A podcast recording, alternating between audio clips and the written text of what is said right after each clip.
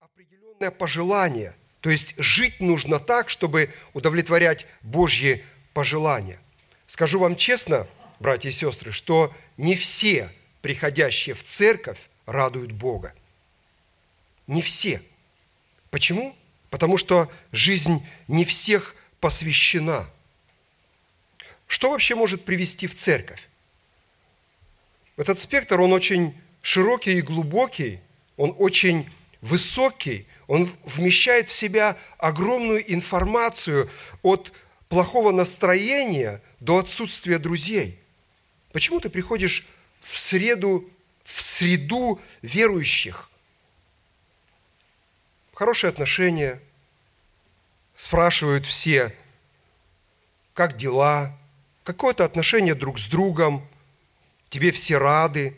Много-много-много других всяких моментов, когда в России в 90-е годы появилась свобода, и очень многие начали приходить в церковь, в православную, там благословляли свой бизнес, благословляли машины, много-многое другое, но ничего из подобных вещей не имеет ничего общего с приходом ко Христу. Павел был 18 месяцев в Коринфе, и он много их учил, и он учил со слезами. Он очень много вложил сил, он очень много вложил вот этого своего внутреннего энергизма в этих людей.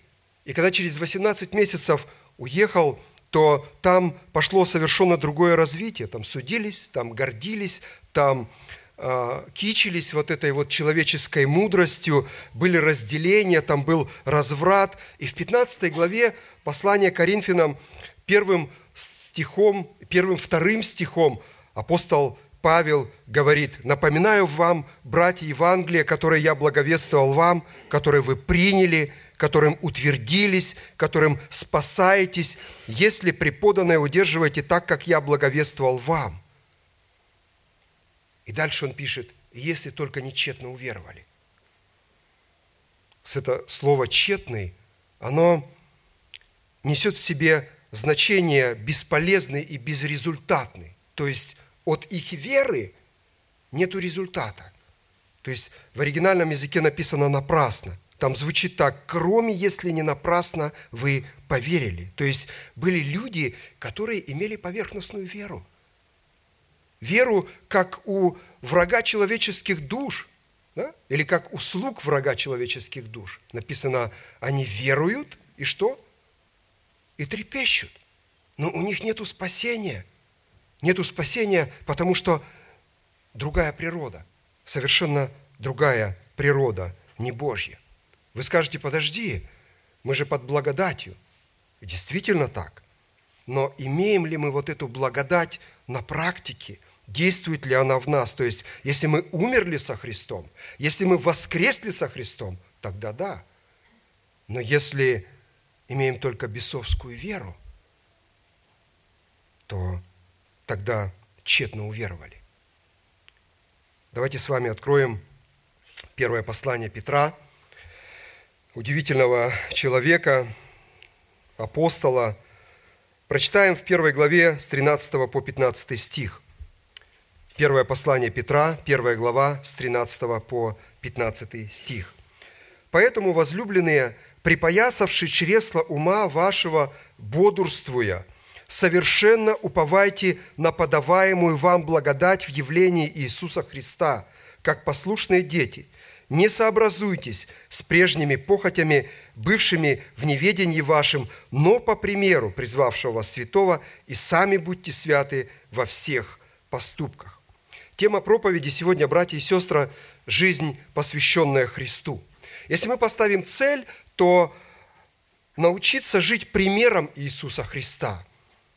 Главная мысль или тезис – покоритесь Христу так, чтобы все поступки показывали принадлежность Иисусу Христу.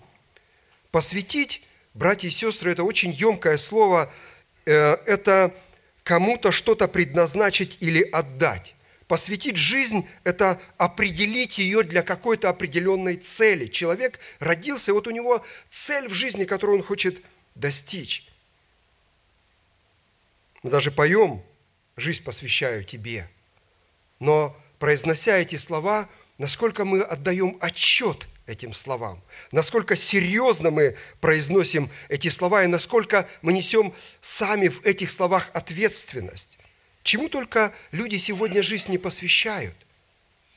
Вчера с дочерью были в магазине, в книжном, и я ходил так, смотрел, лежит книга, и думаю, насколько кощунственно, насколько можно глумиться вообще. Лежит книга, название которой «Гриль Бибель». То есть там рецепты, э, по которым можно грилить, и насколько кощунственно люди относятся вот вообще к этому, к священному писанию. Чему только люди не посвящают свою жизнь. Кто-то собирает марки и очень много отдает денег для того, чтобы приобрести вот эту бумажку. Кто-то посвящает жизнь красоте тела, кто-то очень строгой диете. Саул посвятил все свои царские годы преследованию Давида. Вы помните, когда женщины просто пропели, что Саул победил тысячи, а Давид десятки тысяч, и после того э, его сердце сильно огорчилось, и он всю свою сознательную царскую жизнь посвятил преследованию Давида. Был такой израильский судья Иаир, э, может быть, вы помните, о нем очень мало написано в Священном Писании, всего лишь три стиха. И он был судьей Израиля 22 года, судья 10, 4, 5 написано, у него было 30 сыновей, ездивших на 30 молодых ослах, и 30 городов было у них. И умер Иаир, и погребен в Камоне. Если вы зададите себе вопрос, кто такие судьи, то от времени смерти Иисуса Навина до времени поставления царей Господь поставлял судей в Израиле для того, чтобы они спасали народ внутреннее состояние восстанавливали от внешних врагов. Написано Судьи 2.16, «И воздвигал им Господь судьи, которые спасали их от рук грабителей их». Беспокойные времена. Господь ставил этих людей на служение, и если сегодня, вот так вот, на сегодняшнее время, это были правители, да, то есть правитель государства.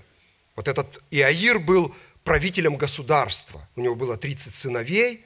Эти 30 сыновей ездили на 30 молодых ослах. Если на сегодняшнее время вот так перенести, то у каждого из них был какой-то такой комфортный транспорт.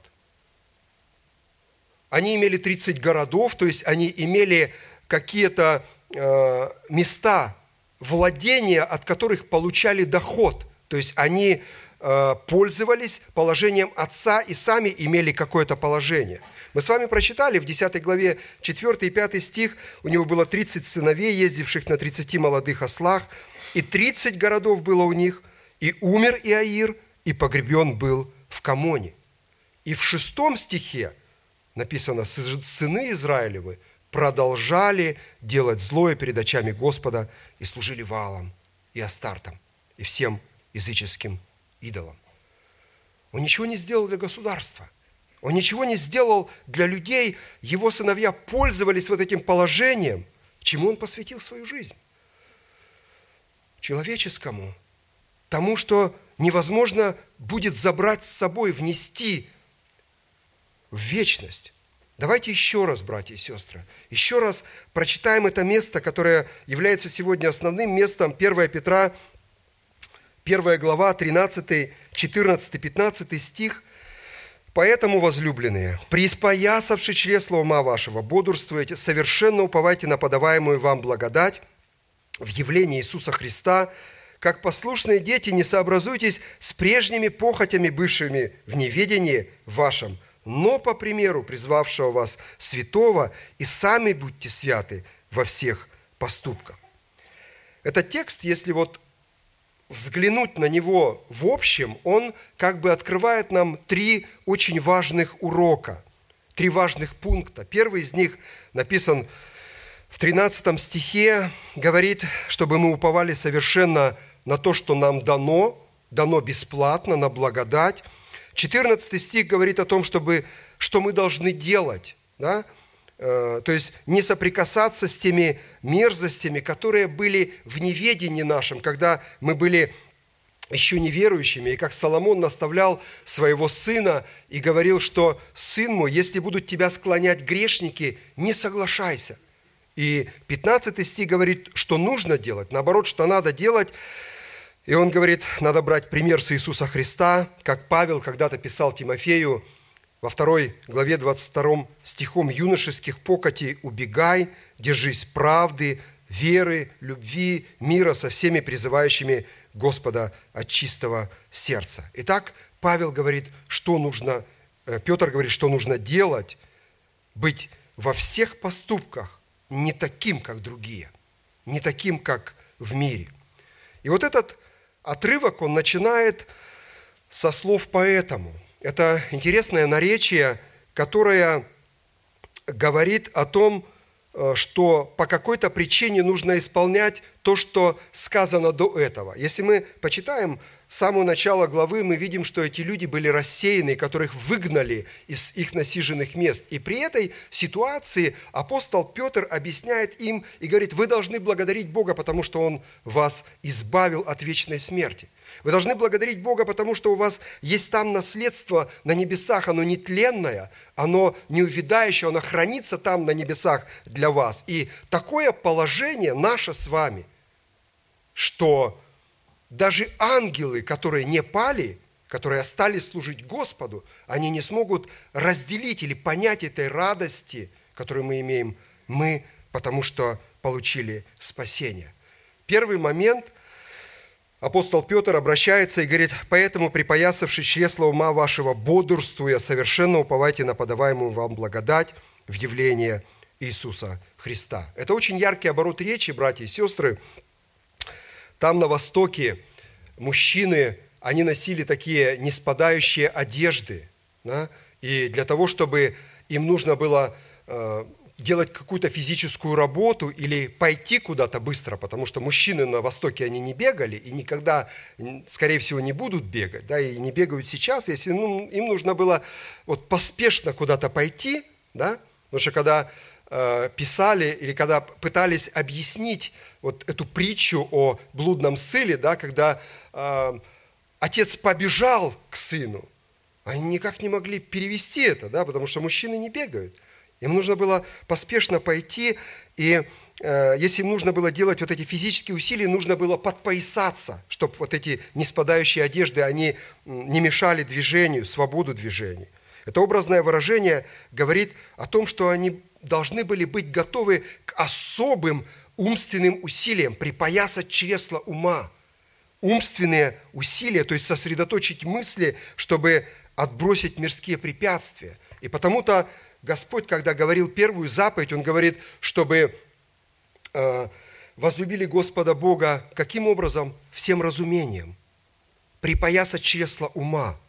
Это очень серьезное умственное решение сказать себе, вот туда я смотреть не буду, отвернуться. Это очень серьезное умственное решение, когда я скажу, что здесь я не буду нарушать закон, здесь я буду поступать по закону. Вот это слово «совершенно», оно по-гречески звучит как «тейлос», э, переводится как «окончательно», то есть законченное дело до конца, без остатка. Окончательно уповайте на подаваемую вам благодать. Когда я учился в школе, и там мы изучали автодело, и тогда не было таких э, технически развитых автомобилей, как сегодня, и нужно было в тех автомобилях проводить э, такую частую техническую работу, техническое обслуживание. Нужно было смазывать вот эти сочленяющиеся части, да? и нужно было вкачивать туда новую смазку периодически, чтобы новая смазка выдавила старую смазку. И нужно было вкачивать новой смазки столько, чтобы она появилась, чтобы абсолютно все вышло вот из этого сочленения. Это очень серьезная умственная задача, братья и сестры. Выдавить все из головы, что старое, что абсолютно ненужное, и своими силами мы с вами не справимся, потому что на это дает силы только Иисус Христос. И Павел пишет Коринфянам, что пленяем всякое помышление в послушанию Христу.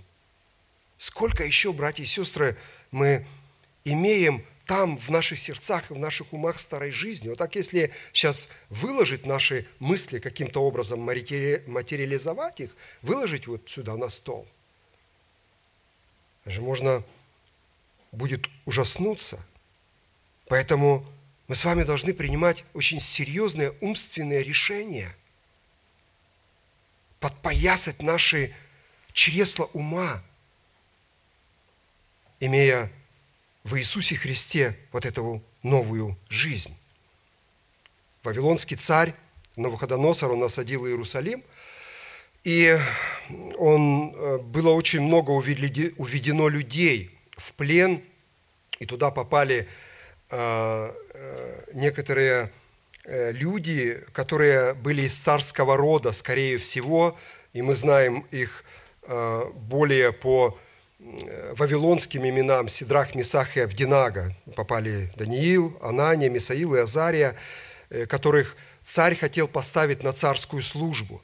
И смотрите, что интересно, в первой э, главе, восьмым стихом Даниила написано, что Даниил положил в сердце своем не оскверняться яствами со стола царского, вином, какое пьет царь, и поэтому просил начальника Евнухов о том, чтобы не оскверняться ему. Вы представляете себе? Э, это как? Воспрепятствовать царю, да? Это ж, это ж, это ж вообще результат неизвестен. Что значит пойти против решения царя? И вообще было неизвестно, каким образом это все повернется. К чему это привело? привело. Смотрите, Даниил, 1 э, глава, 9 стих. «Бог даровал Даниилу милость благорасположение начальника Евнухов. Даниил, 1 глава, 15 стих, «По истечению десяти дней они были красивее, полнее всех, кто питался царскими яствами». 17 стих, Бог даровал знание и разумение. 19 стих, они стали служить перед царем. И 20 стих, царь находил их в 10 раз выше всех тоновецов и волхвов. Что значит, просто трезво принятое решение во славу Господа, во славу Иисуса Христа. Интересно то, что когда э, Господь говорит э, в Евангелии Матфея, 5 глава, 48 стих, «Будьте совершенны, как совершен Отец ваш Небесный», Он использует то же самое слово, которое Петр использует для совершенного упования. Другими словами, ничего не остается больше, или места не остается больше на что-то другое полностью без остатка, без единого сомнения уповать на подаваемую благодать. Совершенно уповать – это жить для будущего, для того, когда придет Господь и восхитит свою невесту на небеса. На что уповать? Написано на благодать. Благодать – это незаслуженная милость. И сегодня очень много дискуссий ведется о том, имеет ли часть человек в спасении или не имеет. Дорогие братья и сестры, меня это просто-напросто смиряет до нельзя. Меня это просто смиряет до, до того, что я не могу больше подобрать никаких слов. Смиряет, и я понимаю, что я никак, никак бы не мог достичь, только как по причине милости. То есть стопроцентно – в этой ситуации Господь предоставил нам свою милость. Благодать – это то, что мы получили, братья и сестры, после покаяния, когда Бог смирил нас. И она полностью откроется, когда Господь восхитит свою церковь и уберет вот то, что нам сегодня мешает порою делать правильные шаги. Именно надежда дает способность вынести то, что не все могут вынести. Именно надежда – это лучшее впереди в Иисусе Христе. Еще один аспект, на который хотелось бы обратить внимание. Петр говорит «бодрствуйте». Совершенно уповайте на подаваемую благодать, бодрствующие. То есть, если там посмотреть в оригинальном языке, как звучит это слово, оно звучит как пребывающие трезвые. То есть, припоясавшие чресло ума вашего, пребывающие трезвые, окончательно уповайте на подаваемую вам благодать. Это говорит о чистоте ума. Это говорит о моральном убеждении. Если я вам сейчас немножечко преподам медицины, да, э, если, например, человек употребил спиртное, э, в человеческой крови есть такие эритроциты, которые имеют такую определенную оболочку, и если в кровь попадает спиртное, то оболочка начинает растворяться, и эритроциты начинают слипаться. Да? То есть они образуют такие сгустки. Но в голове у нас есть а, такие сосуды, для того, чтобы пронести через них кислород, нужно эритроцитам выстраиваться в одну очередь. То есть они проходят по одному, раздвигая эти сосуды. Если они слиплись, то они уже не могут пройти не хватает кислорода, и человек от этого пьянеет. Он уже не может принимать здравое решение. Он уже не может как бы нести вот эту здравую мораль, которая от Господа. Потому-то Петр и пишет в первом послании 5.8, «Трезвитесь, бодрствуйте, потому что противник ваш дьявол ходит, как рыкающий лев, ища кого поглотить». Бодрствующий – твердый в своих приоритетах. Он уверенно противостоит обольщению мира. Трезвый человек – это просто здравомыслящий, рассудительный. Но, братья и сестры, опьянить может не только спиртное. В том-то и проблема – Опьянить может какая-нибудь другая ядовитая идея. Это легкие деньги, может быть, даже тайная какая-то жизнь. Говорят, что маньяков, вот, которые убивают людей, толкает на следующее преступление именно безнаказанность. Когда они видят, что они остаются безнаказанные, как будто они неуловимые. И псалмопевец Асав, он в своем псалме писал, что едва не пошатнулись ноги мои, едва не подскользнулись стопы – Какая причина? Он смотрел на этот мир и видел, что безумные, он там называет их безумными, безумные остаются безнаказаны. Они вроде бы делают какие-то злые дела, но они живут в благоденствии, у них нет страданий. Они не подвергаются ударам с прочими людьми. Так часто, братья и сестры, происходит среди христиан, когда они видят, что что-то сделали, а наказания нету. По какой-то причине, нам непонятной, Господь задерживает это наказание и переходит к такому состоянию, что он начинает сознательно грешить, и опять ему нет наказания. И его вот эта ситуация пьянит. Он перестает бодрствовать. Он перестает в духовном смысле быть трезвый. Асав пишет 72 э, Псалом, 11 стих, «И говорят, как узнает Бог, если ведение у Всевышнего. Итак, Господь обращается к нам через апостола Петра и говорит, совершенно, абсолютно, припоясайте честно ума и уповайте на подаваемую вам благодать. Второй момент, который мы с вами прочитали, написано, как послушные дети, не сообразуйтесь с прежними похотями, бывшими в неведении вашем. Здесь апостол Петр пишет, что делать не надо – мы понимаем, что есть вещи, которые делать не нужно. То есть, если мы переходим дорогу, и мы видим, что несется большая машина, мы же не будем переходить дорогу.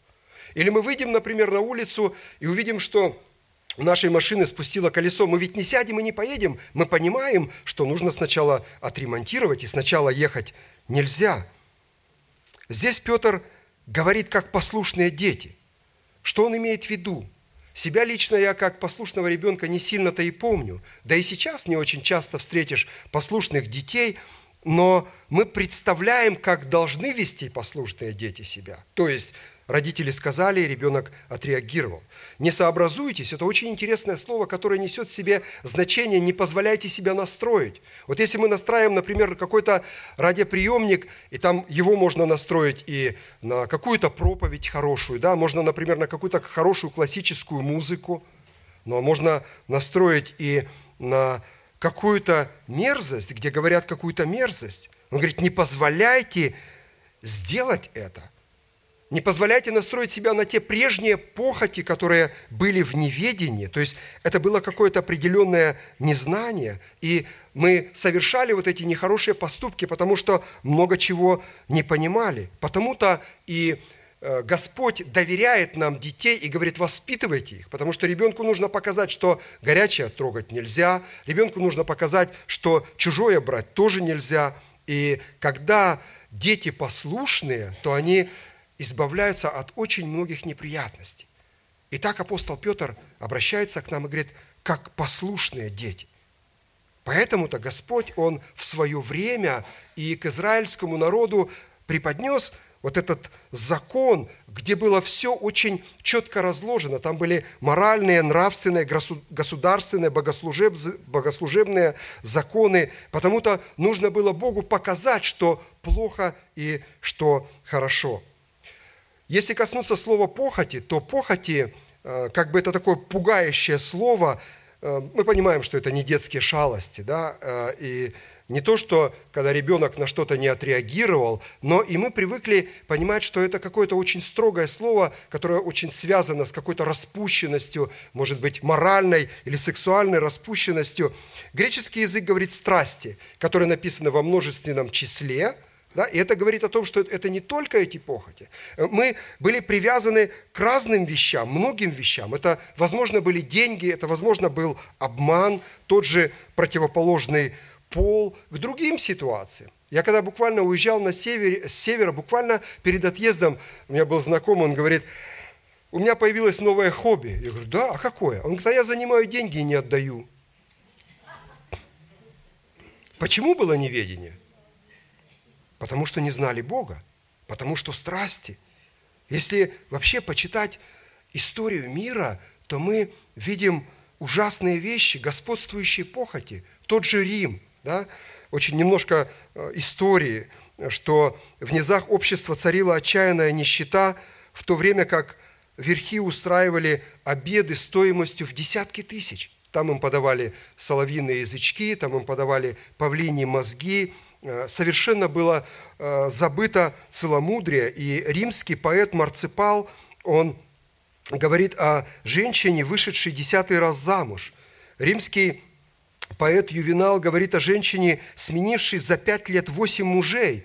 Иероним, один из э, выдающихся учителей церкви, говорит, что одна женщина в Риме была 21 женой своего 23-го мужа все присутствовало. Гомосексуализм – это было как бы нормальное явление, на что смотрели, ну, как бы как нормальное положение вещей. Братья и сестры, может, я сильно разошелся? Грех, страсть, похоть. Может, надо как-то поаккуратнее говорить? Грешок, или, может быть, какая-то шероховатость, или, может быть, какой-то изъян, или, может быть, какой-то поступочек – Всякий грех, даже тот, который в наших глазах выглядит незначительным, это беззаконие. И если смотреть греческую культуру, то понятие грех, ее первоначальное понятие, было не попасть в цель. То есть была мишень, и если промазали мимо цели, вот это был грех, то есть не попасть в центр мишени. Я читаю сейчас одну книгу «Терпимые грехи» э, одного американского мужа Божьего. Я, захочу, я хочу сейчас зачитать цитату из этой книги. «Сегодня из обихода исчезло даже само слово «грех». Хотя когда-то оно выделялось своей значимостью. Это было сильное, грозное, серьезное слово. Но сегодня его нет. Оно практически исчезло, и само слово, и стоящая за ним идея. Почему? Неужели теперь уже никто не грешит? Неужели никто не верит в существование греха? Та же цитата из этой же книги социолог Марша Уитен привела, произвела анализ 47 аудио, э, аудиопроповедей о блудном сыне. 47 анализов. Ее цитата. Что же происходит с понятием греха? В исследованиях мною проповедях выяснилось, что многим пасторам оказывается трудно передать своей аудитории идею греха. И в этом нет ничего удивительного. Более тщательный анализ проповедей выявляет множество способов, которыми концепцию греха загоняют в рамки, лишь бы не задеть за живое мирскую чувствительность прихожан. Хотя в проповеди и сохраняются некоторые традиционные образы греха, их воздействие на слушателей зачастую смягчает с помощью возможных риторических методик. Я бы хотел, братья и сестры, чтобы мы с вами сегодня особо трезво, с особой ответственностью могли не бежать от реальности того, что говорит нам Священное Писание, но понять, как страшен грех, как он реален и какое последствие в себе несет. Ведь именно в результате грехопадения, ведь именно в результате того, что человек отказался когда-то от власти Божией и захотел быть стать Богом, пришел Иисус Христос для того, чтобы быть распятым, для того, чтобы совершить это великое дело искупления. Как страшен грех, особенно если мы делаем его сознательно. Иаков в первой главе, 15 стихом говорит, «Похоть же зачавший рождает грех, а сделанный грех рождает смерть». Итак, не сообразуйтесь, то есть не позволяйте себя настроить на вот эти похоти и страсти, которые царили в нас, в нашем неведении, то есть в прошлой жизни, которую мы, как пишет а, Иов, делали с ненасытимостью, пили, как, как жаждущий пьет эту воду с ненасытимостью.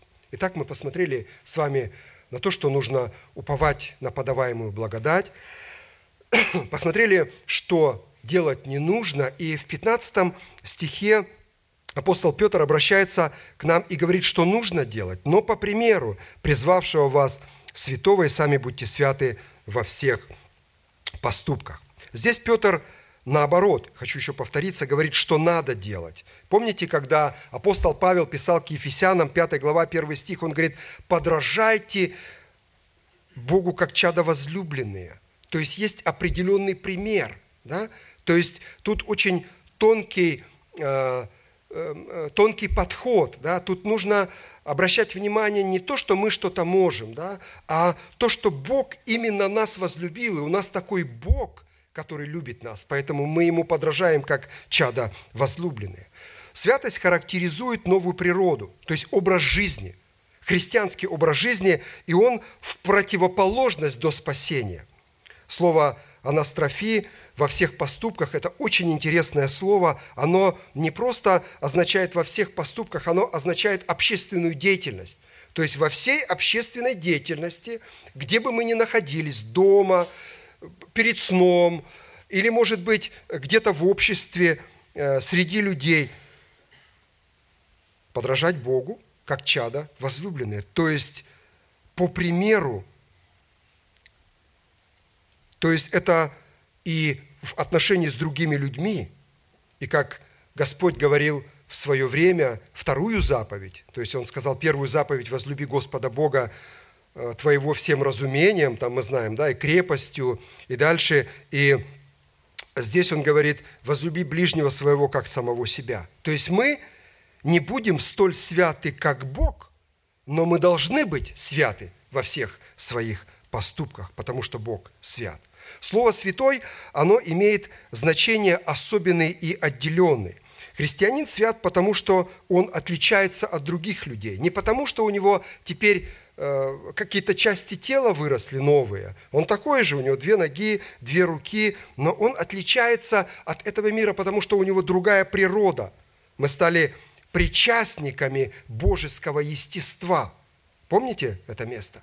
Причастниками, то есть мы стали частью божеского естества. И как ветхозаветний Израиль был отделен Богом на то, чтобы они указывали, вот это то, что они принадлежат Господу окружающим народам, точно так же и каждый из нас призван сегодня к святости, как церковь, и отделена она от греха и выделена на служение Богу.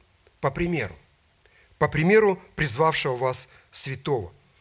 Если простыми словами сказать, то святые поступки – это другие поступки, это отделенные поступки поступки, отделенные для Христа. Например, ты ходишь в фитнес-клуб. И почему? Потому что вот когда вот так вот складываешь руки, мышцы еще там такие, что рубаха не рвется. И, казалось бы, нужно вот, ну, это есть такой, может быть, у кого-то юношеский максимализм и так далее. Да? И все на своем месте, и спорт на своем месте, и все это нужно делать, если мы имеем какую-то определенную цель, чтобы э, держать тело в тонусе. Но вот это чрезмерное накачивание, оно э, скорее всего не является святым поступком, потому что это, по сути, вкладывание времени и сил в тление. То есть э, это то, что невозможно будет взять на небо. Плоть и кровь Царства Божьего не наследует, и тление не наследует нетление.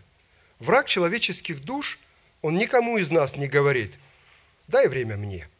Никому. Он говорит, знаете что, возьми время себе.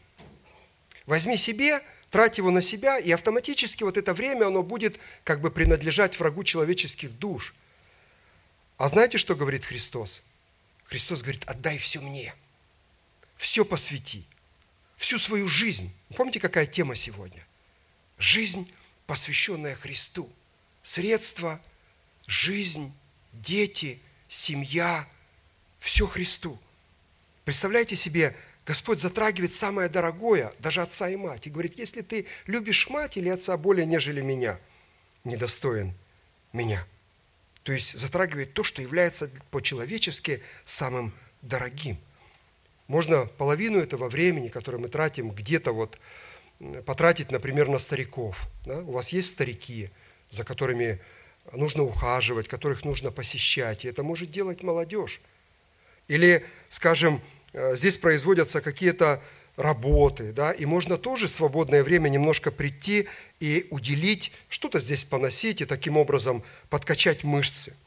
Господь является пророку э, Исаии. Это было удивительное время, скорее всего, это было какое-то очень э, такое большое политическое событие, потому что оно отмечено в Библии, там сказано, что в, в год э, смерти царя Озии. Да? И во время царя Озии он, он царствовал над э, государством 52 года, и в его время правления государство очень выросло экономически. Я сейчас не хочу просто, нету времени, чтобы перечислять вот эти достижения, которые они имели.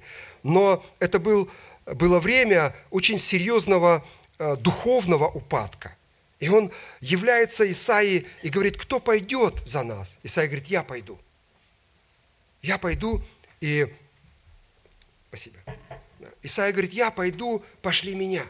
И э, он знал, куда он идет. Он знал, что вот эти люди, которым он будет благовествовать, они не будут воспринимать его увещания, они не будут э, как бы следовать его предупреждениям, но он с готовностью откликнулся, чтобы таким образом ответить на призыв Господа.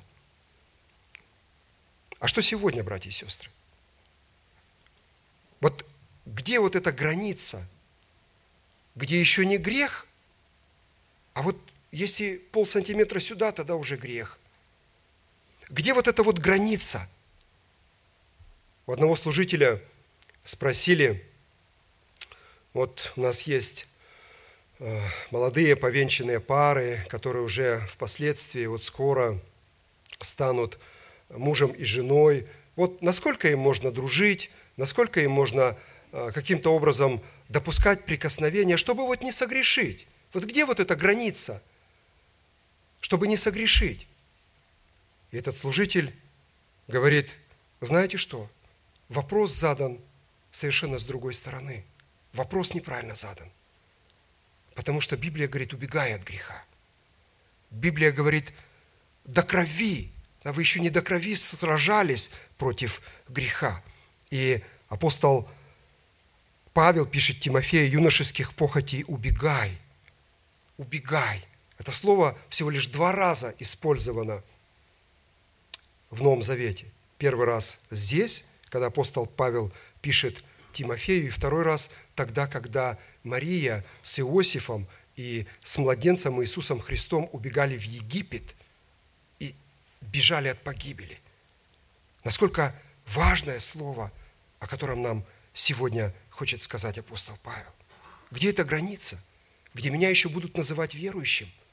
Когда я буду, сколько раз мне в год нужно приходить на служение, чтобы меня еще называли верующим, чтобы мне говорили, да, ты мой брат, чтобы приветствовали, спрашивали, как дела. Представьте себе, Петр пишет рассеянным, которые находились в тяжелейших условиях. Сегодня, братья и сестры, у нас совершенно не такое время. Нас сегодня еще пока никто не гонит. Подумаешь, там немножко посмеялись рассеянные вот эти люди, они, скорее всего, они остались вообще без ничего. Они убегали, они остались без крова, возможно, без заработка. И Петр пишет, по примеру призвавшего вас святого, сами будьте святы во всех поступках. Господь, когда пришел на эту землю, ему некогда, негде было голову преклонить, но он ни у кого не пытался отобрать жилье. Причина, братья и сестры, почему мы так относимся к служению – это просто мы недопонимаем, что для нас совершил Иисус Христос. Мы это недооцениваем. Мы не понимаем цену жертвы Иисуса Христа. Это беда, когда Господь у нас наряду с чем-то. То есть мы имеем работу, семью, мы имеем машину, какие-то накопления, но еще и Бога. Это беда, когда Бог у нас наряду со всем. Это значит, наша жизнь не посвящена – рассеянные страдали. И Петр говорит, пусть эти страдания будут дороже золота. Мы же сегодня, братья и сестры, не выдерживаем, когда просто несколько минут не можем найти парковку. У них не было еды. Апостол Петр говорит им, постоянно любите друг друга. У нас играет роль симпатии, антипатии. Они были выгнаны, потому что если окунуться в историю, то Нерон поджег город и спалил, э, город сгорел – и свалил это все на христиан. А Петр говорит, повинуйтесь начальству, повинуйтесь государству. Мы же сегодня совершенно по-другому поступаем. Что-то укрываем, кто-то чернит. И даже радуемся, что превысили скорость и остаемся безнаказанными. Смотрите, апостол Петр во второй главе 25, 21, 25 стих пишет, приводит пример Иисуса Христа, как сказано по примеру, «Ибо вы к тому призваны, потому что Христос пострадал за нас, оставив нам пример, дабы мы шли по следам Его. Он не сделал никакого греха, и не было лести в устах Его, будучи Злословием он не злословил взаимно, страдая не угрожал, но предавал то судьи праведному. Он грехи наши сам вознес телом своим на древо, дабы мы, избавившись от греха, жили для правды, ранами его вы исцелились. Ибо вы были как овцы, блуждающие, не имеющие пастыря, но возвратились ныне к пастырю и блюстителю душ ваших. Живет человек – и часть какую-то своей жизни он посвящает чему-то, работе, там, может быть, каким-то большим или маленьким отношениям, может быть, хобби. Моя Оля, моя жена, рассказывала про своего дядю, который был очень увлекающийся человеком, и он, если чем-то увлекался, то он делал это с особой ответственностью. Начинал, например, консервировать продукты, и все банки собирал у соседей. Потом охладел к этому, начал собирать книги. Эти книги у него стояли везде, и в погребе. Он тратил все свои деньги, они там гнили уже. Потом к этому охладел, начал курить. И с такой ответственностью относился к этому, что ночью вставал для того, чтобы это делать. Братья и сестры, есть, может быть, более благородное посвящение, это нормальная карьера. Мы живем и посвящаем себя чему-то. А чему? Мне приходится иногда дежурить у нас в церкви я иногда замечаю так, что некоторые люди приходят э, заранее, да, им хочется вот пришли, они как-то пообщались друг с другом, может быть, даже за полчаса до служения. Некоторые приходят так вот под начало служения, а некоторые, и причем это одни и те же люди, а некоторые, они, как вы знаете, вот уже служение началось, он забегает, как с сумкой или с рюкзаком, забегая, вот как будто бы он шел куда-то на работу и между делом забежал в церковь. Чему, братья и сестры, мы посвящаем свою жизнь? Возможно, некоторые даже на работе не открылись, что они верующие люди, и как бы э, на время воскресного служения он как бы переходит из своего обычного состояния в необычное. Знает, что нужно на молитве встать, нужно э, спеть, возможно, он знает какие-то истории.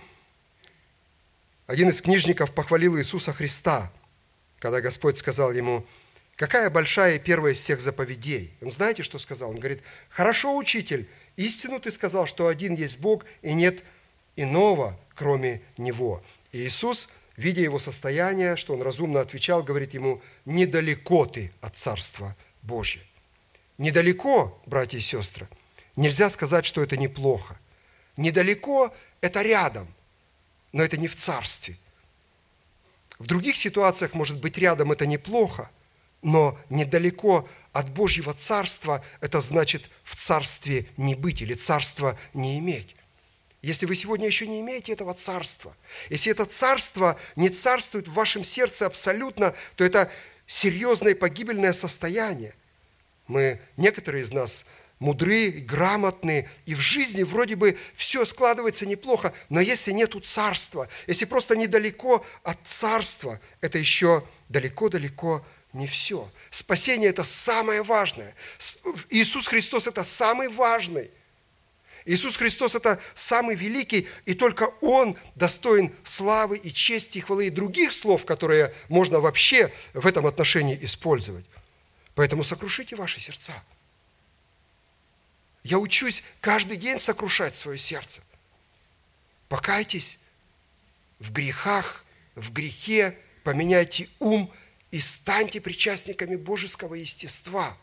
Посвятите свою жизнь Иисусу Христу. Не спором, не доказательством, что кто-то, может быть, как бы начерпал из священного знания, э, из священного писания много знаний. Не спором, Посвятите свою жизнь Иисусу Христу. Ищите прежде Царство Божие, правды Его, остальное все приложится вам. Ищите возможность посвятить время Господу. Только не так, как делается часто, братья и сестры, что мы как бы выбираем служение в меру нашего удовольствия. Вот нам нравится вот это делать, и мы это делаем с особым удовольствием. Посвятите служению время, когда вам некогда. Когда послужите э, где вам тяжело. Послужите там, где вам может быть неудобно, там, где нелегко. Вот это будет настоящим, искренним, правильным посвящением. Если вы помните, как приносили пожертвование или жертву Богу э, в ветхозаветнее время, э, приносилась первородная от скота, и первый сноп – это была настоящая, искренняя жертва, потому что человек отдавал то, что ему важно – если вы едите или пьете, иное что делаете, делайте во славу Божью. Если вы работаете, то ищите Царство Божьего, работайте честно. Если вы живете в семье, то ищите Божьего Царства, не обманывайте друг друга. В общении друг с другом не пытайтесь льстить, а лучше скажите правду в глаза. Это принесет большей пользы. Посвятите свою жизнь Иисусу Христу. И в заключение – того, что Господь положил мне на сердце, я хочу зачитать Псалом 36 с 4 по 7 стих. «Утешайся Господом, и Он исполнит желание сердца твоего. Предай Господу путь твой, уповай на Него, Он совершит и выведет, как свет, правду твою и справедливость твою, как полдень. Покорись Господу, надейся на Него. Не ревнуй успевающим в пути своим человеку лукавствующему. Аминь. Давайте помолимся. Господь наш Иисус Христос, великий славный Бог, благодарим Тебя за жертву, за то, что опустошил себя, за то, что отказался от власти, от того, что принадлежало на небесах, и пришел для того, чтобы стать всем рабом – Благодарю Тебя, что есть пример, и призываешь нас сегодня поступать по примеру, призвавшего нас из тьмы в чудный свой свет.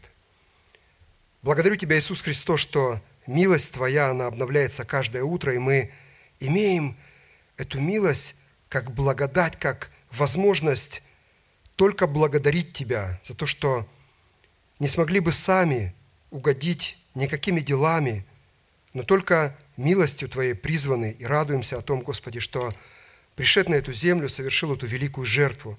Сегодня мы будем вспоминать о Твоих крестных страданиях, Господь, о том, что Ты был истязаем и избит Мы видим эти символы, Господи, ломимого тела святой пречистой крови. Помоги прикоснуться, если позволишь, не в осуждение себе, но для славы Твоей, Господь. Поэтому прости нас, Иисус, за все наши тайны, выведи их, Господи, чтобы могли просить прощения от явных наших, убереги нас, Господи, чтобы мы были избавлены, Господи, от них и прилепились к закону Твоему, к той правде, которую Ты хочешь видеть в нас. Благодарю Тебя, Иисус Христос, что силою Твоей можем припоясать чресло ума вашего, нашего, Господи, чтобы быть послушным Тебе, как дети, послушные дети, Господь, помоги бежать от греха и радоваться о том, что начатое дело Ты в нас доведешь до конца. Во имя Иисуса Христа. Аминь.